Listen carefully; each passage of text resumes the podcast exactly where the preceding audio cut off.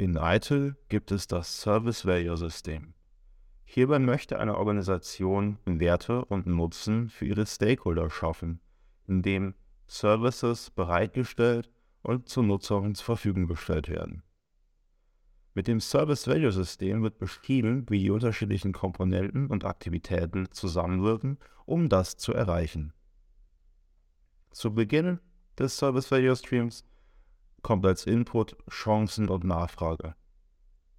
Darauf folgen die Grundprinzipien, die sich zusammensetzen aus Focus on Value, Start Where You Are, Progress Iteratively with Feedback, Collaborate and Promote Visibility, Think and Work Holistically, Keep it Simple and Practical, Optimize and Automate. Auf die Grundprinzipien folgt die Führung. Bei der Führung gibt es Evaluate, Direct und Monitor. Ganz zentral kommt die Service Value Chain. Diese besteht aus den Aktivitäten Plan, Improve, Engage, Design und Transition, Obtain, Build und Deliver and Support. Auf die Service Value Chain folgen die Praktiken, bei denen es 17 Service Management Practices gibt, 14 generelle Practices und 3 Technical Practices. Darauf folgt die kontinuierliche Verbesserung mit dem Continued Improvement Model.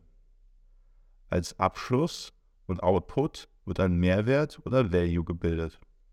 In der Service Value Chain gibt es drei Geltungsbereiche. Der erste ist Förderung der Zusammenarbeit, was besagt, dass von den klassischen organisatorischen Silos abgekehrt wird und es geht über zu interdisziplinärer Zusammenarbeit. Als zweiten Punkt kommt die organisatorische Agilität.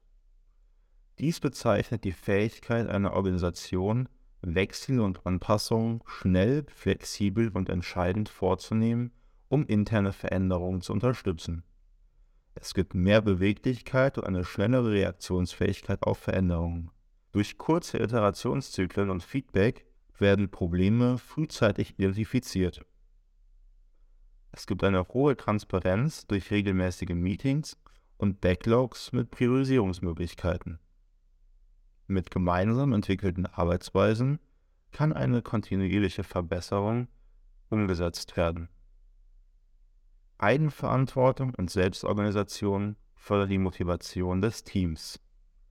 Arbeitsergebnisse und Inkremente sind schon nach kurzer Zeit sichtbar und es gibt einen kontinuierlichen Austausch mit den Kunden.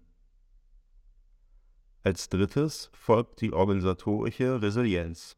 Dies bezeichnet die Fähigkeit, ungeplante äußere Einflüsse zu antizipieren, sich auf diese vorzubereiten, darauf zu reagieren und sich an diese anzupassen.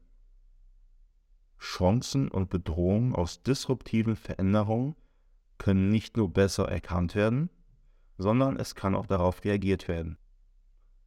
Es ist keine eigenständige Managementdisziplin, sondern entsteht aus der Integration etablierter Disziplinen.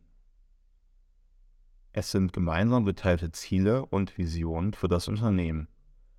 Es gibt ein besseres Verständnis des Umfelds und eine große Zusammenarbeit mit den beteiligten Parteien oder Interested Parties.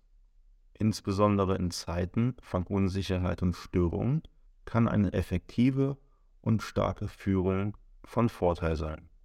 Eine Unternehmenskultur fördert hierbei die Resilienz, das Teilen von Informationen und Wissen und die Verfügbarkeit von Ressourcen, um Schwächen zu beheben.